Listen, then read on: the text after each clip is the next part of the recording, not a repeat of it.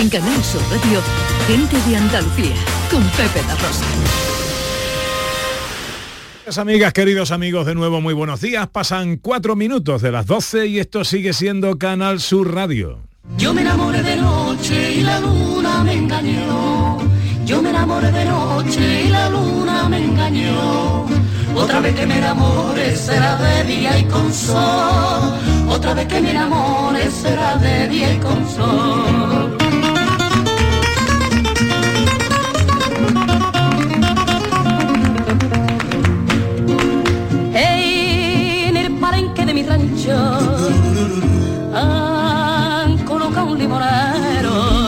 Están aquí los tres de Castilla.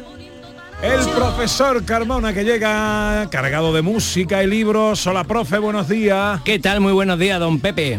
¿Cómo estás? Pues bien, vengo de la playita, he estado esta mañana en la playa en Mazagón, qué bonito Anda. el mar, y antes de que empiece a llover, porque parece que hoy va a llover. Pero hoy te traigo concierto estupendo, un libraco, vamos, información de primera. Qué bueno, qué bueno, qué bien, qué bien. Y Raquel Moreno, nuestra filósofa, ¿cómo está? Divina. ¿Cómo voy a estar yo, Pepe? Divina, Divina yo estoy divina. muerte. Exacto. Eso. Hoy vas a hablar de el mito del narciso. Sí, sí, hoy vamos a hablar del mito de Narciso, que trayendo mito también son historias bonitas, aprendemos, tú sabes, Me estas gusta, cositas. me claro, gusta, claro. me gusta, me gusta, me gusta, me gusta. Y llega también el Rubio de Oro. Hola, Rubio, buenos días. Sacrificaré todos mis sueños yo. Jamás pensé fuera amor. Con palma y todo ya. ¿eh? Vamos. Sí, trae, está orquestado. me dice- Viene acompañado. ahora me dice que tienes que pensar si sales por esa puerta tú ¿eh? ya no puedes entrar ¡Oh, quité! Ahora ya, él ya se anima solo, ya sabemos que ha terminado. ¿eh? Hoy, hoy Bueno, por pero dónde ¿cómo i- está hoy, José María? Dime la verdad. Bien, bien, bien, bien. ¿Por dónde iba hoy la cosa? Ver- Va por bulería, pero como esté bien, bien, bien. Mira, te voy a- déjeme solamente un segundo, ya sé que tiene usted prisa, ¿vale? Sí. Eh, ha venido esta semana una oyente que ha venido a verme a Vivero, Viveros del Sur. Eh, vale, publicidad subliminal, como Alicia la Marina. Carretera de San ¿vale? Jerónimo. Correcto, Sevilla, la Rinconada. Que entonces me dice, oye tal, yo soy oyente de ustedes, que me gusta mucho el programa, ¿no? Perfecto, Sí. todo bien, me hace mucho reír, me hace mucha gracia, y pero cuando se iba, me dice, David, solo una cosa, ¿no crees que empiezas muy alto cuando empiezas a cantar? Un besito para esa señora. Criterio, Esperanza se llama. se Un llama besito para Esperanza. Máximo criterio y un para segundo esperarlo. solo, se- y un ¿Otro segundo más? solo, José María, quiero Venga, solo, venga. solo un segundo, de verdad, quítemelo usted del tiempo, del poco tiempo que tiene uno aquí, ¿no? Que ya no lo lleva ni a Jaén ni a ningún sitio, pero escúcheme, por favor. Sí. Eh, te quiero dedicarle la canción también a Antonio Babío. ¿Y quién dirá? Y tú dirás, ¿quién es Antonio Babío? Antonio, ¿Quién es Babío, Antonio Babío? Dili, con- conocido por Dili, oyente del programa, que también se une en las circunstancias, que es el primo de mi mujer, Dili, que está convaleciente porque es una persona que trabaja poco, se mueve menos que el labio de arriba de Ana Torroja, y entonces... Besito para Ana querido- Torroja. Un beso a Renato Roja que ella no te lo dé, que te coge media cara. Que mm, entonces ha querido trabajar y no está acostumbrado y se ha lesionado. Don Antonio, aquí tiene usted la canción que me ha pedido. Y ya está, José María, aquí está, mi- mi- aquí está este, este- esta humilde Muy voz para usted, se, para debe usted, se debe usted a los oyentes, ¿eh? Para que veas, ¿eh? Claro que Para sí, que claro veas, que ¿eh? sí. ¿Ha visto cómo pues yo- fíjate que a mí lo que precisamente más ilusión me hace, me hace cada día, cada sábado y cada domingo, es que este programa precisamente arranque con el sonido de los oyentes. Este año, Gente de Andalucía arranca con los saludos de la gente de Andalucía. Buenos días, majarones. Soy José Mudarra, de Sevilla. Y aquí comienza el apasionante y emocionante programa número 186 Bienvenidos de Gente de a Andalucía. Gente de Andalucía. Y aquí comienza el programa número 177. Buenos días, soy Lola, de Granada. comienza el programa número 179 de Gente de Andalucía. Ellos ya lo han hecho. Si quieres hacerlo tú también, envíanos un WhatsApp al 670-944-958 y te contestaremos con el número de programa que tendrás que presentar. Recuerda, envíanos un WhatsApp al 670-944-958 y anímate a ser la primera voz que suene en Gente de Andalucía. Para, pa, para, pa, para, pam. Oye, no he preguntado a nuestro excelso equipo de colaboradores qué es lo que os altera a vosotros en, en la primavera, profesor, a ti, por ejemplo? A mí que me altera en la primavera. sí. Yo, yo soy Hoy un- entra la primavera, no sé si os habéis Sí, enterado. sí, sí. Eh, Sí, hombre, sí. Sí, sí, sí. Yo soy Sí, un ¿no? ser imperturbable, Pepe. Sí, ¿no? Un estoico puro. ¿no? ¿Qué, qué me altera? Eh, ¿Qué me altera? Una buena mili, Pa- falta. paso, paso, pa- paso pregunta y, y ahora vuelvo. Voy a pensarlo. Porque- ¿Que Raquel? Yo el polen porque soy alérgica y vengo estornudando todo el camino. Te lo digo así claro. tal cual. ¿Y a David? A mí me altera esa gente ahora que van de modernito ahora con, los- con, los- con los- con las cachas al aire. Tápate, hombre, respétate, mamarracho, y ahora llegan. Ponme una clarita, ponme una clarita que o quiere una cerveza o no la quiere. Y yo dejé de ir al gimnasio José María porque descubrí que en la máquina de en la máquina de las bebidas no había cerveza. Digo, ya no me Oye, no me habéis preguntado por qué estoy en Granada hoy.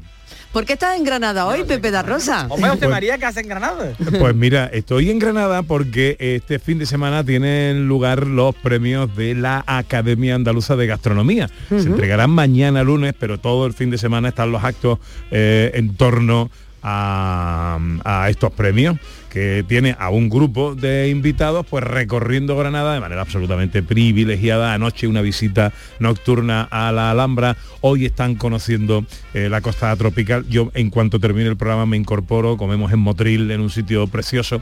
Pero quiero saludar a esta hora a uno de los premiados eh, que forma parte de ese cielo de estrellas prácticamente infinito que en Andalucía eh, tiene la cocina y tiene nuestra gastronomía. Estamos hablando Ana, nada más y nada menos que de don Pedro Sánchez, excelentísimo señor don Pedro Sánchez. Sí, señor, sí, señor. Del Restaurante. restaurante Vaga, que ha sido premiado Pepe, evidentemente por su talento, excelente trabajo, creando una vanguardista tendencia en la gastronomía, creando una experiencia gastronómica llena de personalidad, conocimiento e imaginación. Toma ya. Ahí Hola. Pedro, buenos días. Buenos días. ¿Cómo estás? Pues bien, aquí viendo la costa tropical, como bien dice, y, y disfrutando. Bueno, porque tú estás ya con el grupo o hoy no estás trabajando. ¿Cómo es eso? Sí, no, yo me, me incorporé esta mañana. Ah, Salí de bien temprano y me incorporé con ellos esta mañana. Ah, muy bien, muy bien. ¿Y dónde estáis ahora mismo? Estamos, hemos salido de la cooperativa de La Palma y vamos hacia Ron Montero. Oh, qué ah, bueno. mira qué bien. Oh, qué ah, mira, bueno. ahí, ahí me ha encargado a mi Anita Carvajal Sí. que le compre una botellita de Mirinda. De ron y- pálido. y Sí, no sé si me va a dar tiempo a llegar. Eh, bueno, felicidades lo primero, Pedro. Muchísimas gracias. ¿Qué mm, significa para ti este premio, uno más, que no te quedan ya vitrinas? bueno, este me ha hecho especial ilusión porque ni siquiera me lo esperaba. Andalucía es, muy grande y hay mucho talento y cada vez tenemos mejor gastronomía y, ya no miramos hacia el norte o hacia otros sitios, sino que, miran hacia Andalucía, ¿no? Y, y la verdad que no me lo esperaba. La estrella eh, que luce tu restaurante, ¿es un peso o es una bombilla que te ilumina más? No, yo no, no la tomo como un peso ni como una responsabilidad. Haciendo bien las cosas, al final día a día, cada día es diferente y, y- se te olvida un poco que, está la estrella. La verdad que ayuda mucho. Y, y te- en un rinconcito de Jaén como estamos nosotros, pues ayuda mucho ¿no? a, a- a pertenecer a ese escaparate mundial de la alta gastronomía. Oye, una cosita, te dejo que sigas con el con el paseo. Eh, ¿Qué es lo, la última innovación, la última incorporación a la carta de Bagá? Pues estamos haciendo un plato muy poco loco, como, como casi siempre, que está basado en dos, en dos ingredientes, y es, es ca- almendras y caviar. Y la peculiaridad es que el caviar va triturado en forma de crema. Wow. Eh, triturado en forma de crema. Sí, eh, es un poco locura, ¿no? Triturar en caviar va a hacer una crema con él, pero hay que atreverse. Bueno, eh, ¿tiene nombre el plato? Almendras con caviar. Almendras con caviar. Bueno, eh, para que quede más claro todavía. Pues eh, es premio eh, de la gastronomía, de la Academia Andaluza de Gastronomía, restaurante Bagá en Jaén. Querido Pedro, luego te doy un abrazo. Gracias por atendernos, que siga el paseo. Muchísimas gracias. Felicidades, Gracias. amigo. Felicidades. 12 y 13, enseguida llegan los vaivenes de David Jiménez.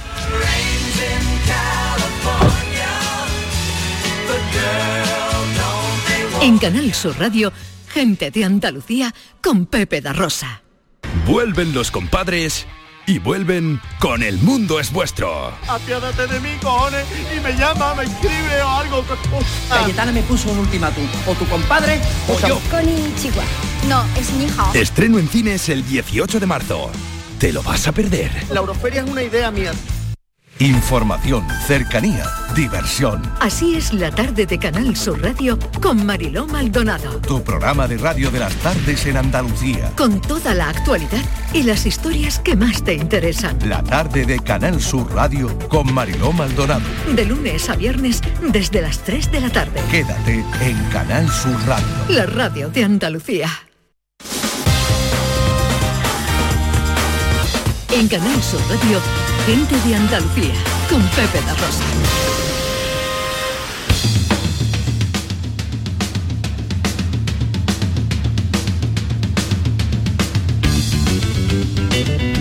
Ya está aquí. Ya llega. El único. Incomparable.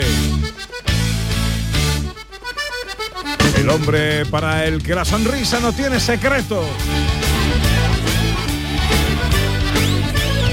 El hombre de la moderación indiscriminada. El rubio de oro. Él es David Jiménez. Vamos, vamos, mira cómo aplauden mis compañeros. Mira, mira, mira, mira, mira, mira. Es que estábamos respetando la presentación. Hombre, exactamente. David, Oye, y tú, no, tú- tú no ibas a cantar ante una canción. Yo es que me he quedado descolgado. Pero o sea, si tú estabas cantó. diciendo y le, y le dedico esta canción a esta persona que me la ha pedido y yo pensaba que ahora iba a empezar o tú... Porque lo ha hecho con carácter Mira, retroactivo. Lo había ah, cantado ahora antes. No me busques la boca, no me busques la boca, Carmona, ¿vale? que bueno, que estás en el aquí en el mundo porque no pasas lista, pero eh, Yo tú la semana no pasada, otros. imagínate que alguien conecta a la radio de buena primera y escucha a este hombre. Pues tú imagínate la gente que conecte la radio y te esté escuchando y se cree que estamos en Radio Nacional de España, querido. A ver, re- re- respétame a mí, por favor. José María, vamos a, vamos a, vamos a lo que vamos, ¿no? Vamos a lo que vamos. ¿Y esa barbita? ¿Qué te parece? Barbita, moto, aquí está viendo un cambio, ¿eh? me deja, me estoy dejando la barbita. No, pero es- la verdad es que la barbita me la estoy dejando por dejadez. Pero escúchame, no, no, no, pero tengo una pregunta, tengo una pregunta que hacer, porque esa barba es blanca canosa eh, Uh, tela, haciendo ¿eh? sangre ahí. Son, son unos tintes que hay para la barba porque ahora son modernas las barbas. Ya, Un ya, poquito ya, de ya, ya. Camomila, me estoy tirando de camomila. Bueno, cuéntame, bueno, ¿cómo ha ido vamos a... Camomila? Parque. Cuénteme, cuénteme, cuénteme. Vamos a ver, mire, pues os comento, verá. Sí. Cuenta tú, cuenta Vamos a tú. Yo te voy a contar, mira, verá. No, ayer, no, ayer fue el día de los- del padre, ¿no? Y tú dirás, bueno, pues David va a contarnos y va a hacer aquí un monólogo del día del padre, ¿no? Verás. Hoy quiero hablaros de la figura paterna, ¿no?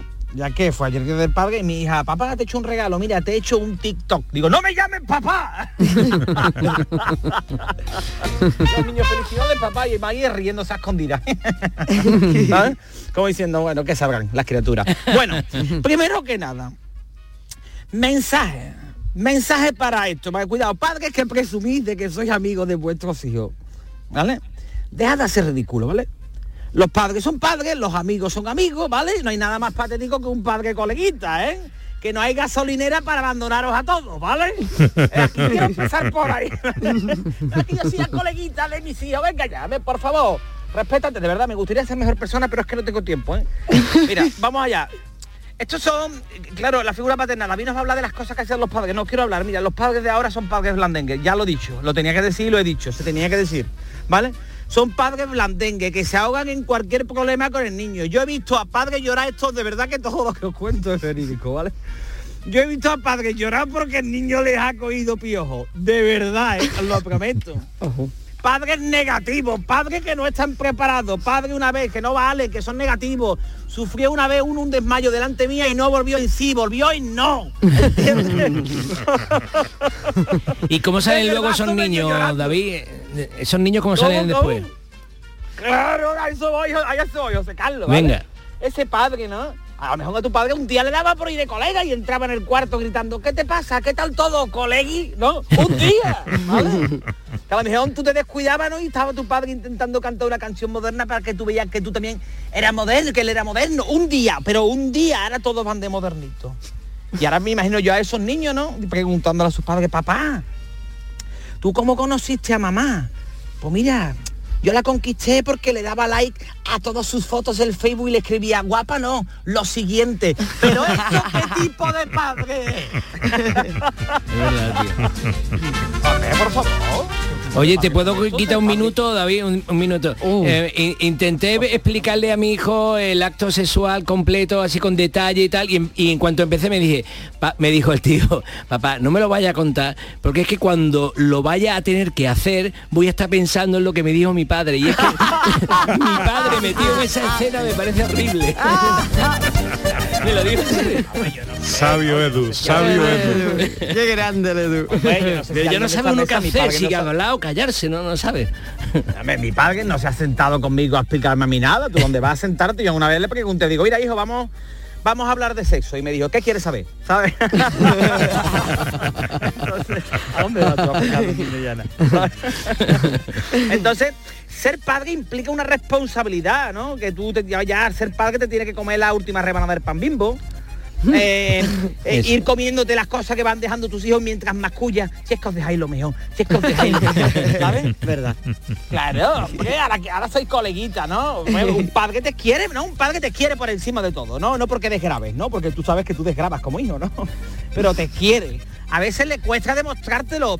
Hay cosas por las que no pasa. Yo siempre digo lo mismo. eh, Un padre que se precie no deja cortar a nadie el jamón en casa. Hoy. Que hemos perdido a... El jamón se ha cortado. Eh, sí, me parece Se que ha sí. cortado jamón. Hemos, hemos perdido. A ver si podemos recuperar a, a David, que, mm, que está en su unidad móvil. eh, Nunca mejor dicho. Aquí estoy, Nunca- aquí estoy. Nunca mejor dicho. A ver, siga usted. Hola, hola. Ahí está. No, no. Que era un buen padre ahora. Cuidado, porque esto todo esto desde, desde esto lo he vivido yo todo, ¿vale? Y un buen padre ahora dice, no, es que voy a llevar al niño al colegio y aparca dentro de la clase, pero ¿a dónde va mamarracho? Que no venga el niño la pizarra con el coche. ¿A dónde va? No. Él lleva al niño el padre con un BMW modelo grande para que el niño no se asuste. Renaudo, serranchera, amarillo, padre, madre, hermano, abuelo, el perro, la nevera, la sombrilla, la pelota de nieve ya hinchada, verano, aire acondicionado, carreteras de nacionales cortadas. Así se curtían los hombres, ¿entiendes? ¿Qué estáis haciendo con los chiquillos? ¿Ah? Me lleva mi padre un día a mi al colegio y aparcó tan lejos que todavía tengo jet lag, te lo digo. Ah, llegan los padres al colegio una hora antes, pero que habéis creído que por si llegáis el primero podía elegir niño o cómo vais. el tiempo allí, ¿eh? Esas puertas de los colegios una hora antes, aquello que es una bulla de madrugada. Esa sobreprotección que están los chiquillos yendo en los carritos, que va el niño con un fortuna allá en la oreja. es verdad, más grande. Y el niño grande que le cuelgan las piernas. No, es que el niño se cansa, que el niño se cansa. en otro país el niño ya te monta el carro el solo. ¿A dónde va, hombre? Va Y con el biberón en la mano, con cinco años, por lo menos, vamos. Yo no. Padres llorando abrazados en, en la puerta del colegio en la entrada y luego que si el niño es tonto. Esos padres que ponen en el dormitorio del niño una cámara con detector de llanto y sensores de movimiento para que lo escuchen en el pisito de 50 metros cuadrados. Levántate a ver niño y yo que tiene la nevera con las puertas correderas porque es muy chico el piso y ha puesto una cámara para verlo. ¿Ah? No, es que soy muy buen padre porque le he comprado a mi hijo un móvil de mil euros. ¿Móvil de mil euros? Una vara de avellano, te pongo yo a ti el lomo que no te digo nada, ¿eh? ¿Pero qué os pasa?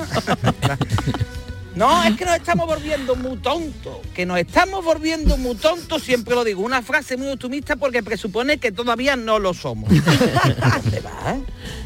No, es que ahora me voy a coger unos días, todo esto escuchado, verídico, ¿eh? No, es que ahora me voy a coger unos días porque no quiero llevar al niño al cole. Hay una cepa de gripe muy contagiosa. La cepa más contagiosa con diferencia es la cepa de los ceporros. ¿Te enteras? No. Deja al niño que se resfríe. no seas pesimista. Estos son padres pesimistas que van a un skate room de esto y se llevan dos mudas y sabes si no voy a salir. no es que me voy a coger cuatro meses de baja paternal. ¿Cuatro meses? ¿Pero qué has parido tú o qué? Y te sale el padre en el hospital y dice, viene el padre y te dice, ya ha nacido mi hijo, ha pesado 3 kilos 450, ha medido 52 centímetros. ¿Y qué quiere? ¿Que le calcule yo el volumen al niño? ¿Cómo va? ¿Qué me vas a contar? ¿Tú todos los datos? ¿Que eres la madre? ¿Tú me estás contando? ¿No? Igualdad, pero vamos a ver, chiquillo. No es que ahora me tiene que coger el niño un poco de peso. Digo, pues darle las bolsas del Carrefour cuando venga de comprar. no lo está viendo es que. no, el nombre del padre, el nombre del niño lo ha cogido el padre y le ha puesto Kevin. ¿Cómo que qué? ¿Qué clase de perversión lleva unos padres ya llamar a su hijo Kevin? Porque tú le pones Kevin a tu hijo y ya, ya nace con un tatuaje en el cuello, ¿sabes? Un beso para los Kevin de Andalucía. Verdad. Ah, no, espero que esto sirva para que no se lo ponga más nadie. Claro, que ya estamos, Hombre, los ya padres estamos en que- una época, esto ya lo hemos comentado, pero ya estamos en una época en que empieza a haber abuelos que se llamen Kevin, Jennifer y esas cosas, ¿eh? Claro, Sí, verdad, y tú le dices al niño, vamos a ver al abuelo Jonathan. Y dice, no, no, que me roba. ¿sabes? ¿Verdad que eso? Lo que ustedes saben que yo lo comento siempre, los padres ahí. No, es que mis hijos son superdotados. ¡Supermermados! ¿Cómo va a ser superdotado? Si le he preguntado a tu hijo que quién eran los enemigos de los sumerios y me han dicho que eran los resteiros. Vos no estás viendo de que no, ¿sabes? Que el niño no da más de sí. ¿Eh? Ha sido una tontería, la verdad. Pero me ha gustado. No hemos pasado por alto, pero la verdad Bueno, para ir terminando, Que digo que el padre de antes, José María, tú lo sabes, ¿no? Era de otra pacha. Un luchador, peleaba lo que, por lo que quería, se tiraba a las calles, ahora los papás modernitos. Y tú imagínate el día de mañana vuestros hijos, papá, ¿ustedes qué hicisteis contra la corrupción? ¿Os tirasteis a la calle? ¿Los obligasteis a dimitir? No, hijo, pero lo hicimos TT, ¿sabes? Ponías comen- poníamos comentarios en Facebook. Ahora son padres blandengues. Un buen padre va pagando las luces por la casa y va diciendo, ¿que estamos en la feria o qué? ¿Que me acuesto yo con el tío de la luz? ¿Eh? Ahora no, no pasa nada. Ponemos sensores para cuando el niño se apague solo, que apague el niño la luz. ¿eh? No, yo soy un buen padre porque yo he hecho muchas horas de estudio con mi hijo y le ayudo un montón escuchándolo y sale el niño del colegio. Papá, el examen de lengua que me ayudaste creo que no me ha salido muy bien. Y el padre, hijo, lo importante es que hayas aprobado. Pero ¿cómo que? ¿Cómo va a el niño? ¿Estás escuchando modernito? Cosas que no cambian para los niños abrigados, abrigados, eso sí no cambia, eso no cambia. Para el padre abrigado, el niño abrigado y el niño como si tuviera más frío que el que se comieron en Viven, ¿sabes? No? Y el niño está sudando ya ahí como una persona adulta. Tu padre, hombre, vamos a ver, hay cosas que sí te llevaba tu padre, tu padre a lo mejor tenía un día, un momento así generoso y te ayudaba a abrocharte los cordones. Menos, os digo ahora, esto ya para que lo sepáis por si todavía no lo he descubierto, si tu padre te compraba los zapatitos con velcro, sabía que ya había perdido toda la confianza en ti, para que lo sepáis, ese niño no va a abrocharte Ya. los cordones, ¿sabes? Hay gente que no está preparada para ser padre, ¿sabes? Que porque, claro, porque tener un hijo es como una tostadora, ¿no? Que te lo espera pero asusta, ¿sabes?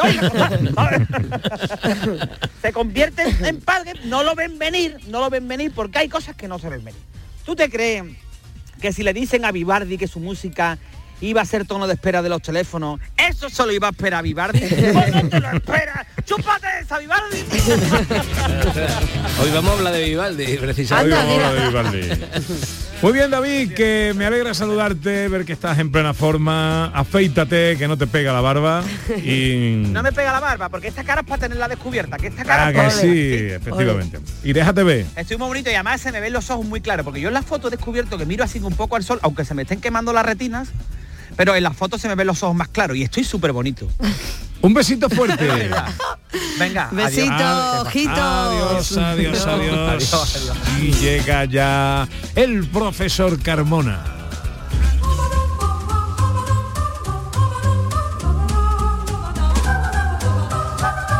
Después del ajetreo, la relajación con la música clásica y la agenda de eh, conciertos que nos trae el profesor. Pues eh, una, una agenda de concierto que empieza con Vivaldi, precisamente, eh, que, pre- que ya siempre pensaré que si Vivaldi hubiera sabido que su música iba a terminar en el móvil como alarma, el pobre Vivaldi.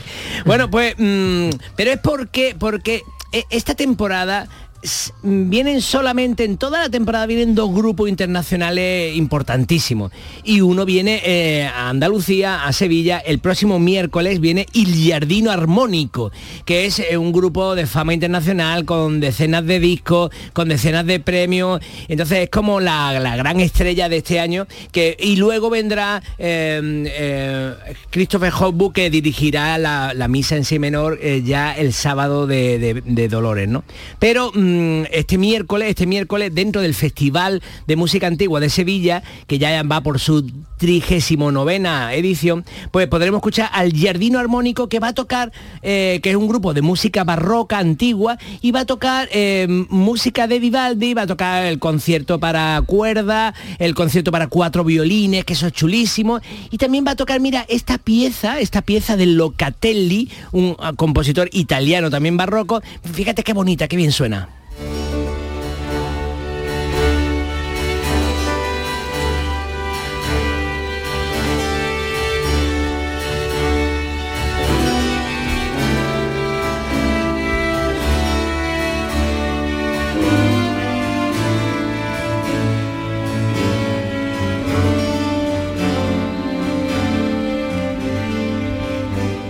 que como ves es un- esto siempre orquesta de cuerda mm, orquesta de cuerda que tiene un clave sonando por detrás algo que es muy sencillo. Y también tiene el, el, el- Este no es el clave que suena por detrás, ¿eh? llamada, el tono de la media hora. Mira mira cómo suena.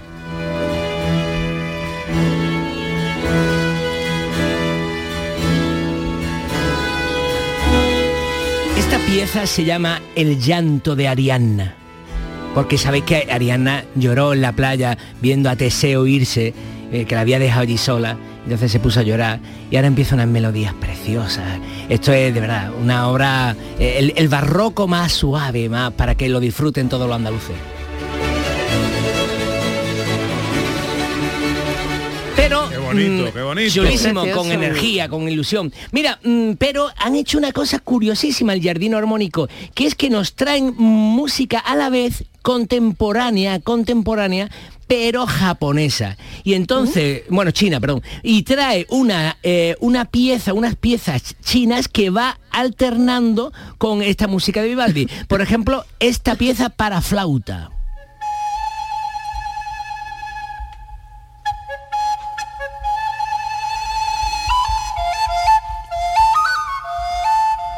Y el título mm, nos va a dar una pista.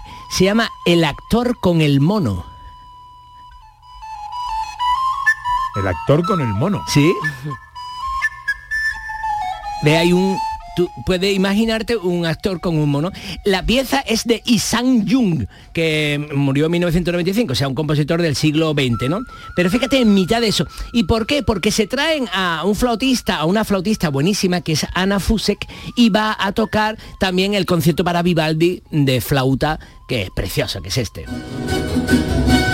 Ya verás cómo toca, ¿eh? a qué velocidad y cantidad de nota que tiene que tocar la pobre.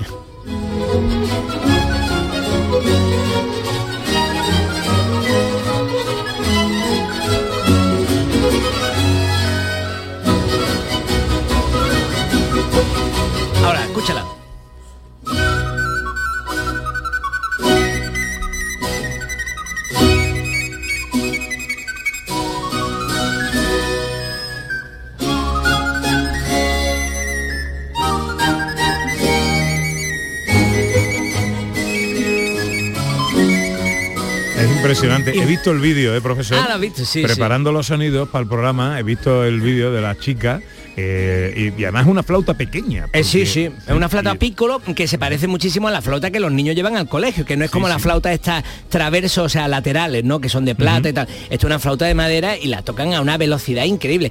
Y te digo yo que aquí en Sevilla hay también grandes eh, flautistas que tocan esta, esta flauta, ¿eh? Yo de hecho este concierto lo, lo he, lo he dirigido y lo he tocado con una flautista del conservatorio y, y aquí hay un nivelazo y se toca esto a esa misma velocidad. Es un sonido más por ahí, ¿no? Sí, y también eh, va a terminar el concierto con La Tempestad del Mar de Vivaldi. ¿Sonará Tempestad esto?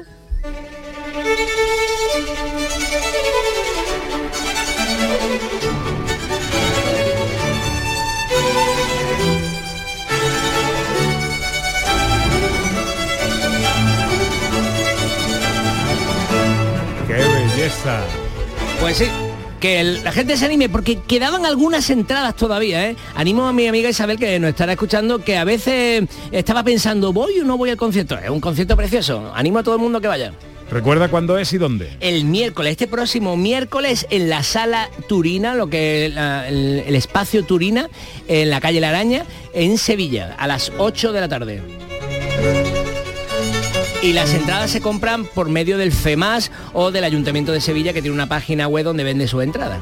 Donde no sé si quedarán entradas, aunque me temo que no creo que queden muchas sana, es en Atarce, porque el Centro Cultural Medina Elvira, los próximos 24 y 25, la semana que viene, van a ver nada más y nada menos que a uno de los más grandes de nuestra escena, José Sacristán, 84 años le contemplan más en forma que nunca y trayendo además a una de las grandes piezas, una de las grandes obras de Miguel Delibes. Un obrón, Pepe, un obrón. Dos funciones de Señora de Rojo sobre fondo gris, una obra que empezó a girar en el 19, pero que la epidemia ha hecho que se pueda representar pocas veces y este verano dejará de hacerlo. Así que es una oportunidad única de disfrutar muchísimo.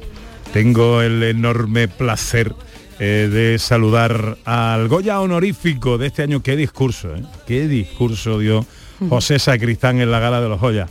Pepe Sacristán, buenos días. Buenos días, compañero, buenos días. ¿Cómo estás? Estamos bien, aquí en Peñíscola, dispuestos a hacer la función de mi señora de rojo sobre fondo gris y deseando caer por esos, por esos lares. Oye, eh, pues te agradezco mucho. No sabía que tenía función hoy. Sí, sí, sí, estamos eh, en Fuengirola, aquí eh, estamos en la playa, un sitio maravilloso. Pues... Pues eh, Peñíscola, ¿qué coño Fuengirola? Peñíscola. ya tienes ganas de estar aquí abajo ya. Peñíscola, Peñíscola, en Peñíscola. No, no, hombre, te lo digo porque hay, hay muchos artistas que cuando tienen función en el mismo día en que les llamamos para hacer la entrevista no nos quieren atender porque están como descansando o preparándose, así que te agradezco muy especialmente. Están atiendas. concienciándose, sean, son los del método, a lo mejor Sí. estos, que se- tienen que concentrarse. No, no, no, yo encantado de atenderos. no. Eh, pues te lo agradezco mucho, eh, Pepe. Eh, mm, por cierto, felicidades con un día de retraso. Eh, señora Ah, de rojo, señora de rojo sobre fondo gris. Miguel Delibes, ¿qué nos cuenta aquí?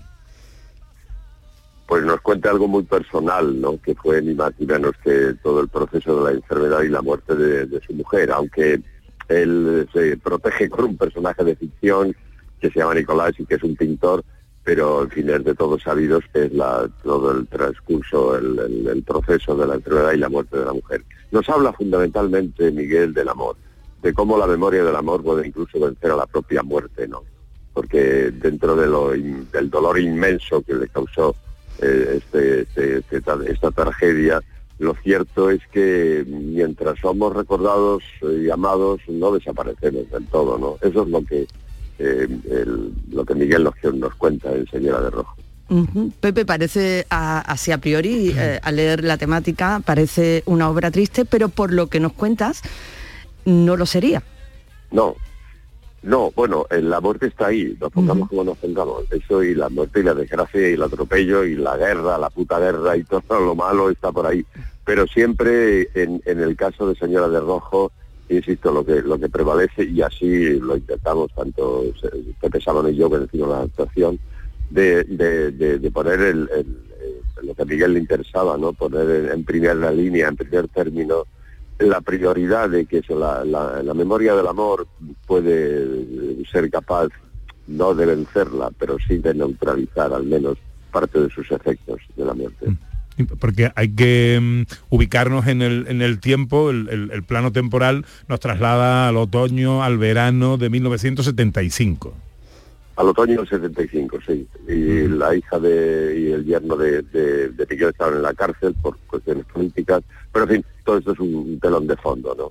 El, el- el núcleo central de la, de la historia está en esta cosa personal, que, que- que yo recuerdo que eh, cuando yo conocí a Miguel Delibes, eh, acaba de publicar la novela, yo estaba haciendo una obra suya en las guerras de los antepasados, y Miguel nunca quiso, nunca quiso que esto se hiciera en el teatro. El permiso definitivo lo hemos conseguido a través de sus hijos.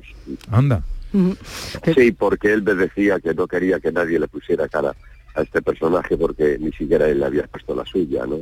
Una cosa del pudor de, de Miguel, ¿no? De, de- era, me dijo, esto es un vómito que yo lo, lo- lo he largado y no...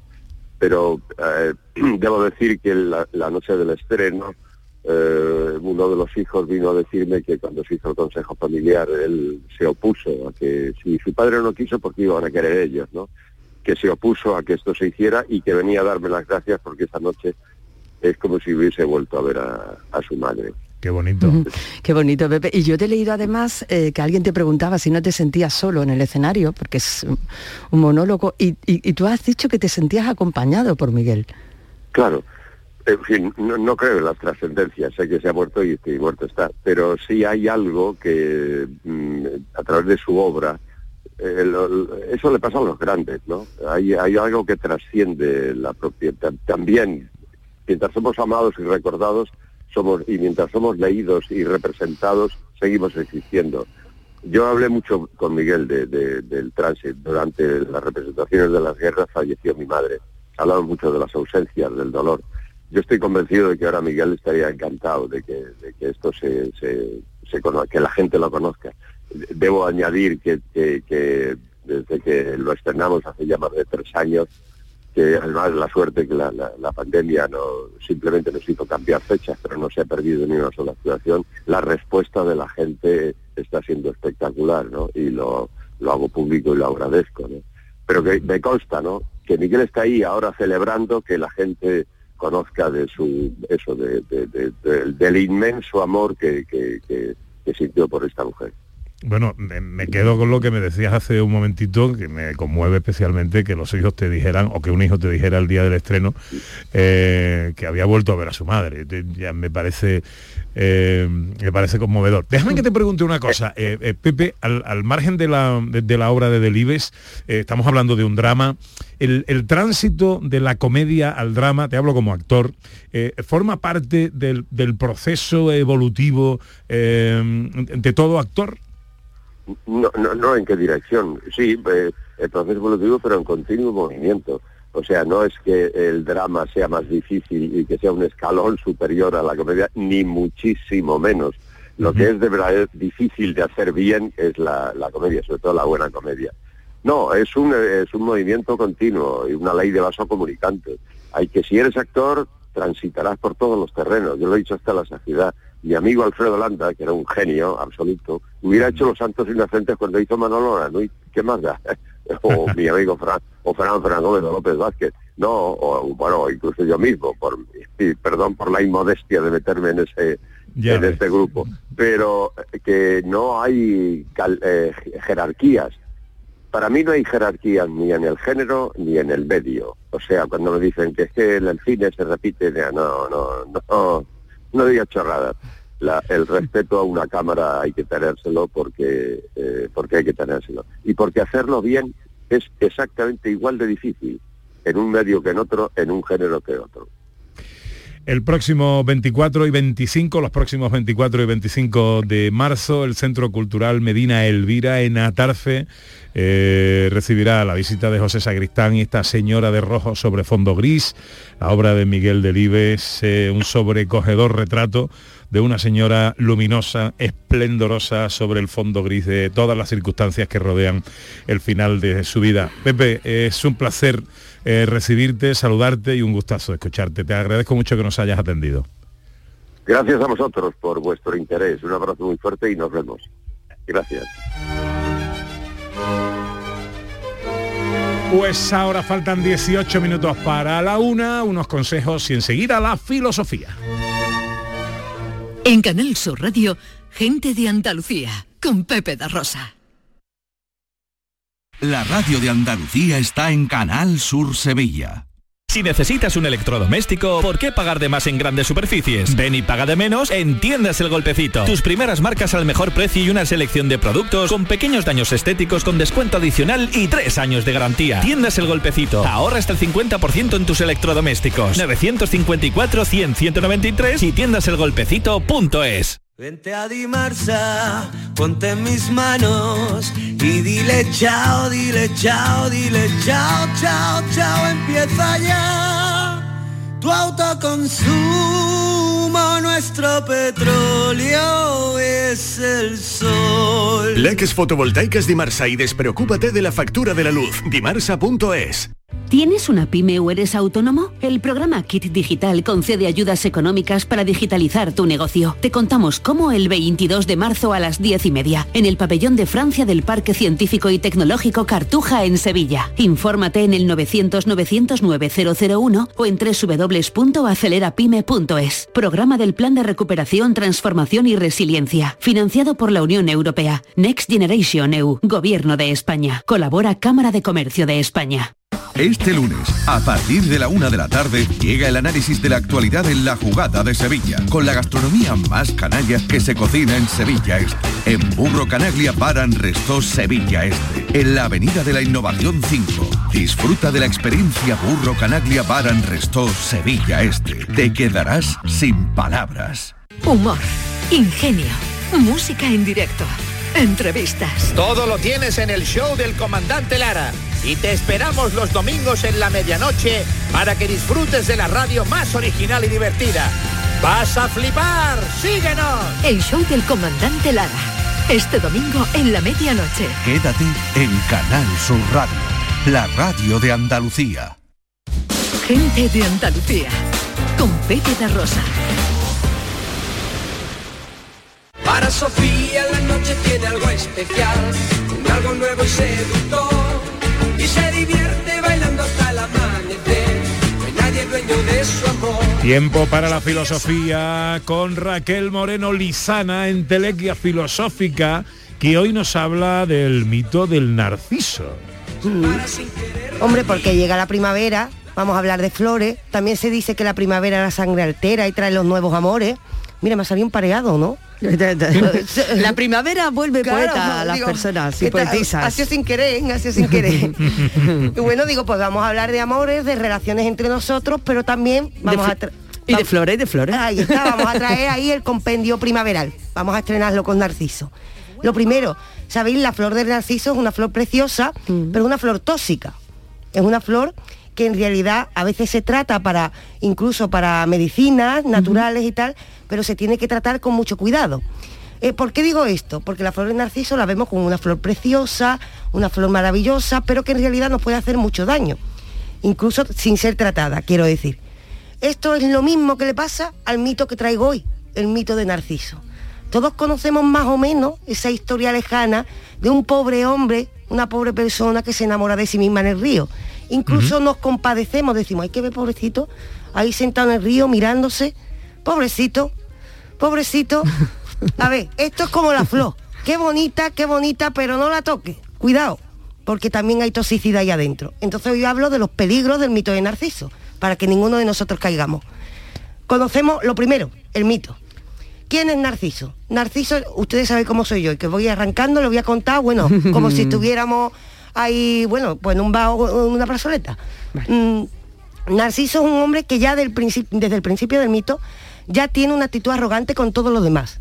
Es decir, Narciso es una de las personas más guapas de la antigua Grecia, se supone, y entonces, como él se sabe ser una de las personas más bellas de la antigua Grecia, cada vez que alguien se le acerca le hace saber lo bello que es.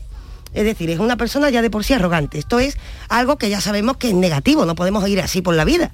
Bueno, ¿qué pasa? Pues un día Narciso se mete en un bosque y se encuentra con una ninfa. Esta ninfa se llama Eco. Eco es una ninfa de la que nos hemos olvidado normalmente en la historia, pero yo creo que es un personaje que tiene mucho encanto, muy particular. Eco es conocida por tener la voz más bella, igual que Narciso es la persona más bella, pues ella tiene la voz más bella de aquellos lares. Ahora bien, ¿qué ocurre? Que Eco tiene una voz tan bella que cada vez que habla enamora en cierta medida a las personas que tiene alrededor. Y Hera, que es la mujer de Zeus y que era muy celosa, Dice, yo no voy a permitir que esta mujer tenga una voz tan bonita. Entonces le manda una maldición. A Eco, estamos hablando, a esta muchacha. Para que así deje de enamorar a la gente cada vez que habla. Le manda la maldición y la maldición es que cuando alguien le dice una frase, ella solo dice el final. Por ejemplo, si le decimos a, a Eco, ¿estás ahí? Ella dice, ahí. De aquí viene la explicación del eco. Claro. O sea, el mito de Narciso, como vemos, nos va a traer muchos elementos. Ella está por ahí rondando por el bosque y un día esta mujer que está maldita ve cómo pasa Narciso y lo ve muy guapo y claro, ella siente ese amor primaveral porque todo esto, las historias de ninfa normalmente estaban encuadradas precisamente en la primavera y entonces ve cómo pasa Narciso, le entra ese amor primaveral y se va para él. Y entonces empieza a querer declararse ¿Y qué ocurre? Que cuando empieza a declararse, ella no puede hablar con normalidad, está Claro. maldita. Entonces, el otro, imaginemos que el otro le dice, no me acuerdo exactamente de toda la frase, pero imaginemos que el otro le dice, ¿qué quieres? Y ella dice, ¿quieres? Y él, como la ve de esa manera, la ve ridícula y empieza a reírse de ella. Al empezar a reírse de ella y ridiculizarla, ella cae en una pena profunda y llega un momento en el que él entiende que ella se ha enamorado de él.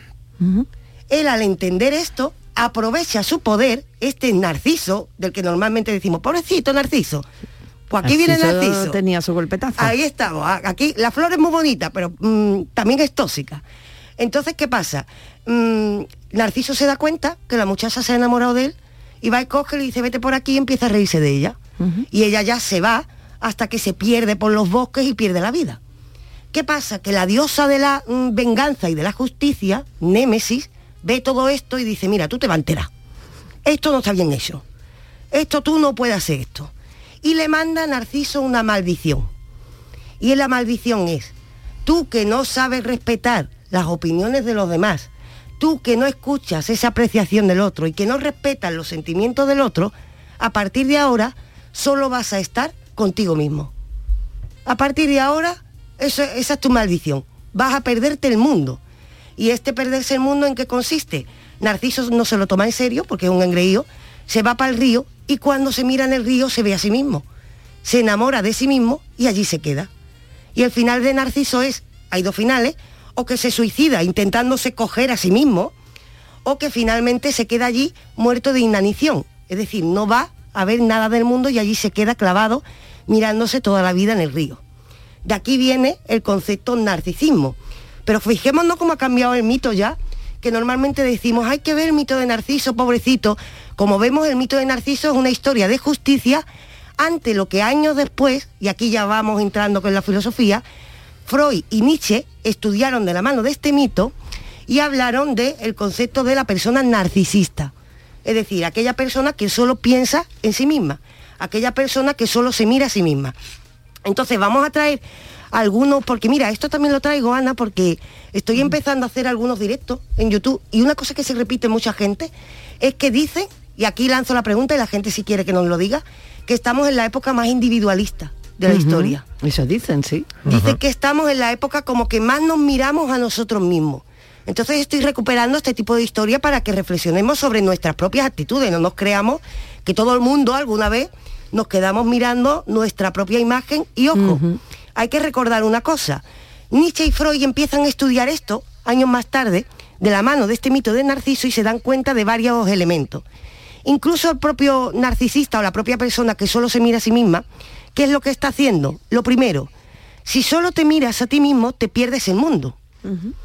¿Qué pasa? Que aprender realmente, y yo os lanzo aquí una pregunta, cuando aprendemos aprendemos de los otros. No solemos aprender tanto de nuestros propios discursos como de cuando aparece un otro diferente o otras opciones y nos abrimos a esas otras opciones. Si tú te quedas mirándote a ti mismo en el espejo, lo que te estás perdiendo es el mundo y la posibilidad de aprender y de crear un pensamiento crítico. Es decir, una persona egoísta y narcisista está quitándose la posibilidad de crear un pensamiento crítico y de ahí que en nuestra sociedad estemos diciendo, cuidado con el individualismo, porque la falta de pensamiento crítico lleva al dogmatismo y al enfrentamiento entre unos y otros.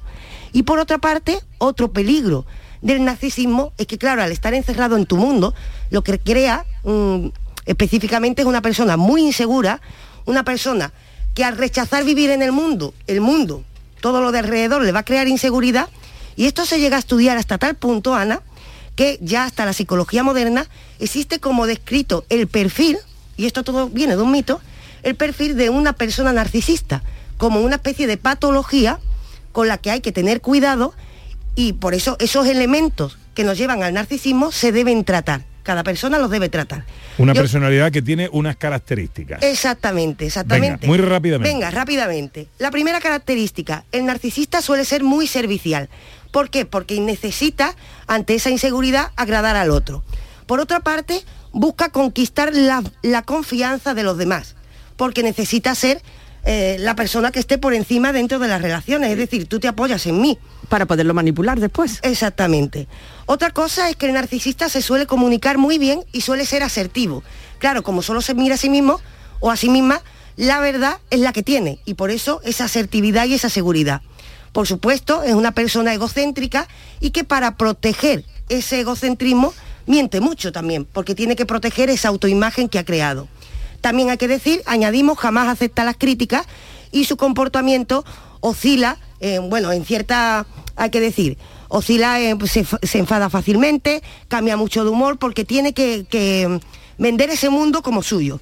Pues estoy viendo unos pocos ahora mismo. Claro, ¿eh? claro, y seguramente la gente cuando nos esté escuchando, y hay que recordar que después, como tú has dicho que manipula, transfiere su propia frustración en los demás.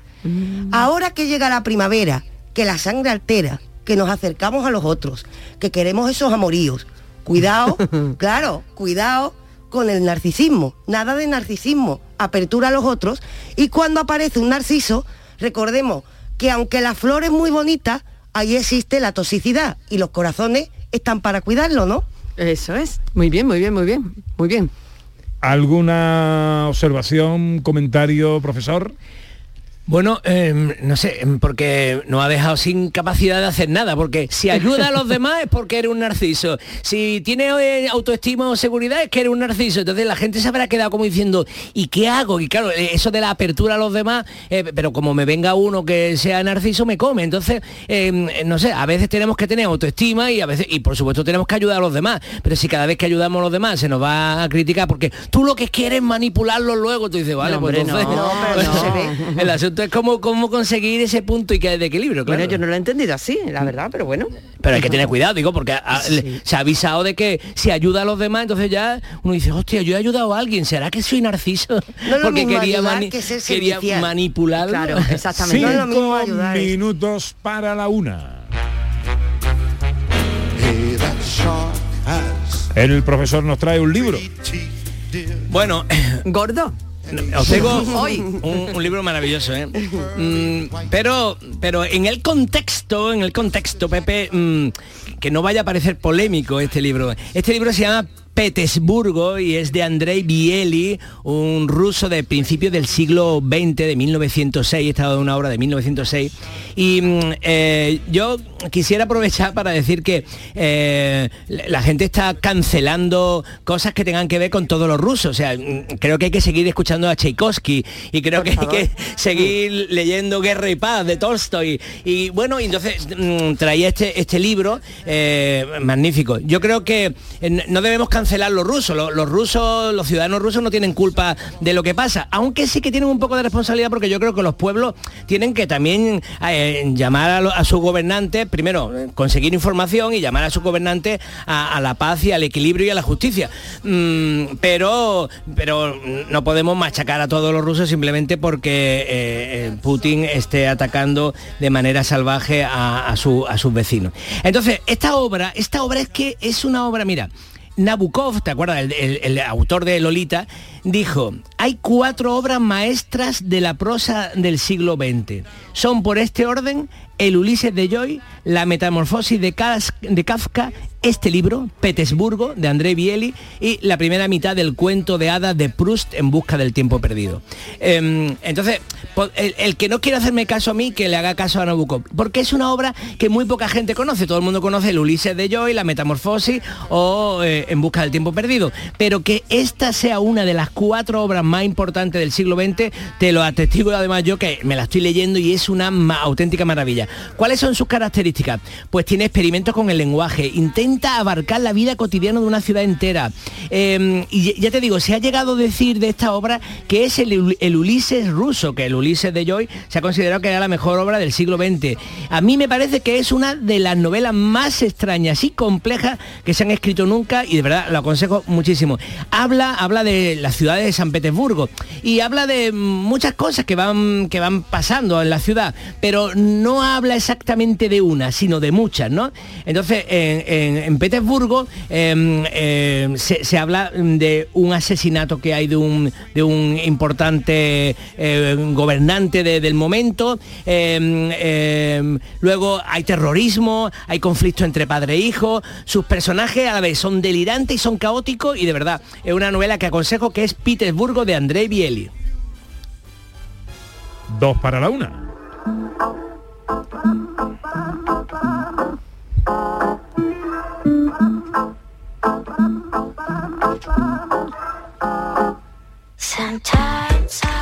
Hoy no acabamos con lo mejor del viejo jazz, sino con lo mejor del nuevo pop. Sí, señor, fíjate qué originalísima esta canción de Virginia Maestro, que la, la pieza se llama Sal de mi cabeza y es un estreno nacional. Virginia es una cantante andaluza que fue la ganadora de Operación Triunfo y es una amiga de este programa y una gran amiga mía. ¿Qué vas a hacer hoy, Raquel? Pues la verdad voy a escribir un ratito. Tengo mi historia, mi de esto, me voy a poner a escribir. Hoy tengo día de tranquilidad. ¿Qué va a hacer hoy el profesor Carmona? Bueno, voy a ir a ver a José Manuel Iges que actúa en una obra me de estás teatro. En una improvisación, es, es un grupo, unos grupos de improvisación y en la sala ZM a las siete y media actúa José Manuel Iges, Qué nuestro bueno, matemático. qué bueno. Pase una buena tarde, profesor. Gracias, Pepe, y tú también en Granada. Llega la información a Canal Sur Radio. En Canal Sur Radio, gente de Andalucía, con Pepe da Rosa.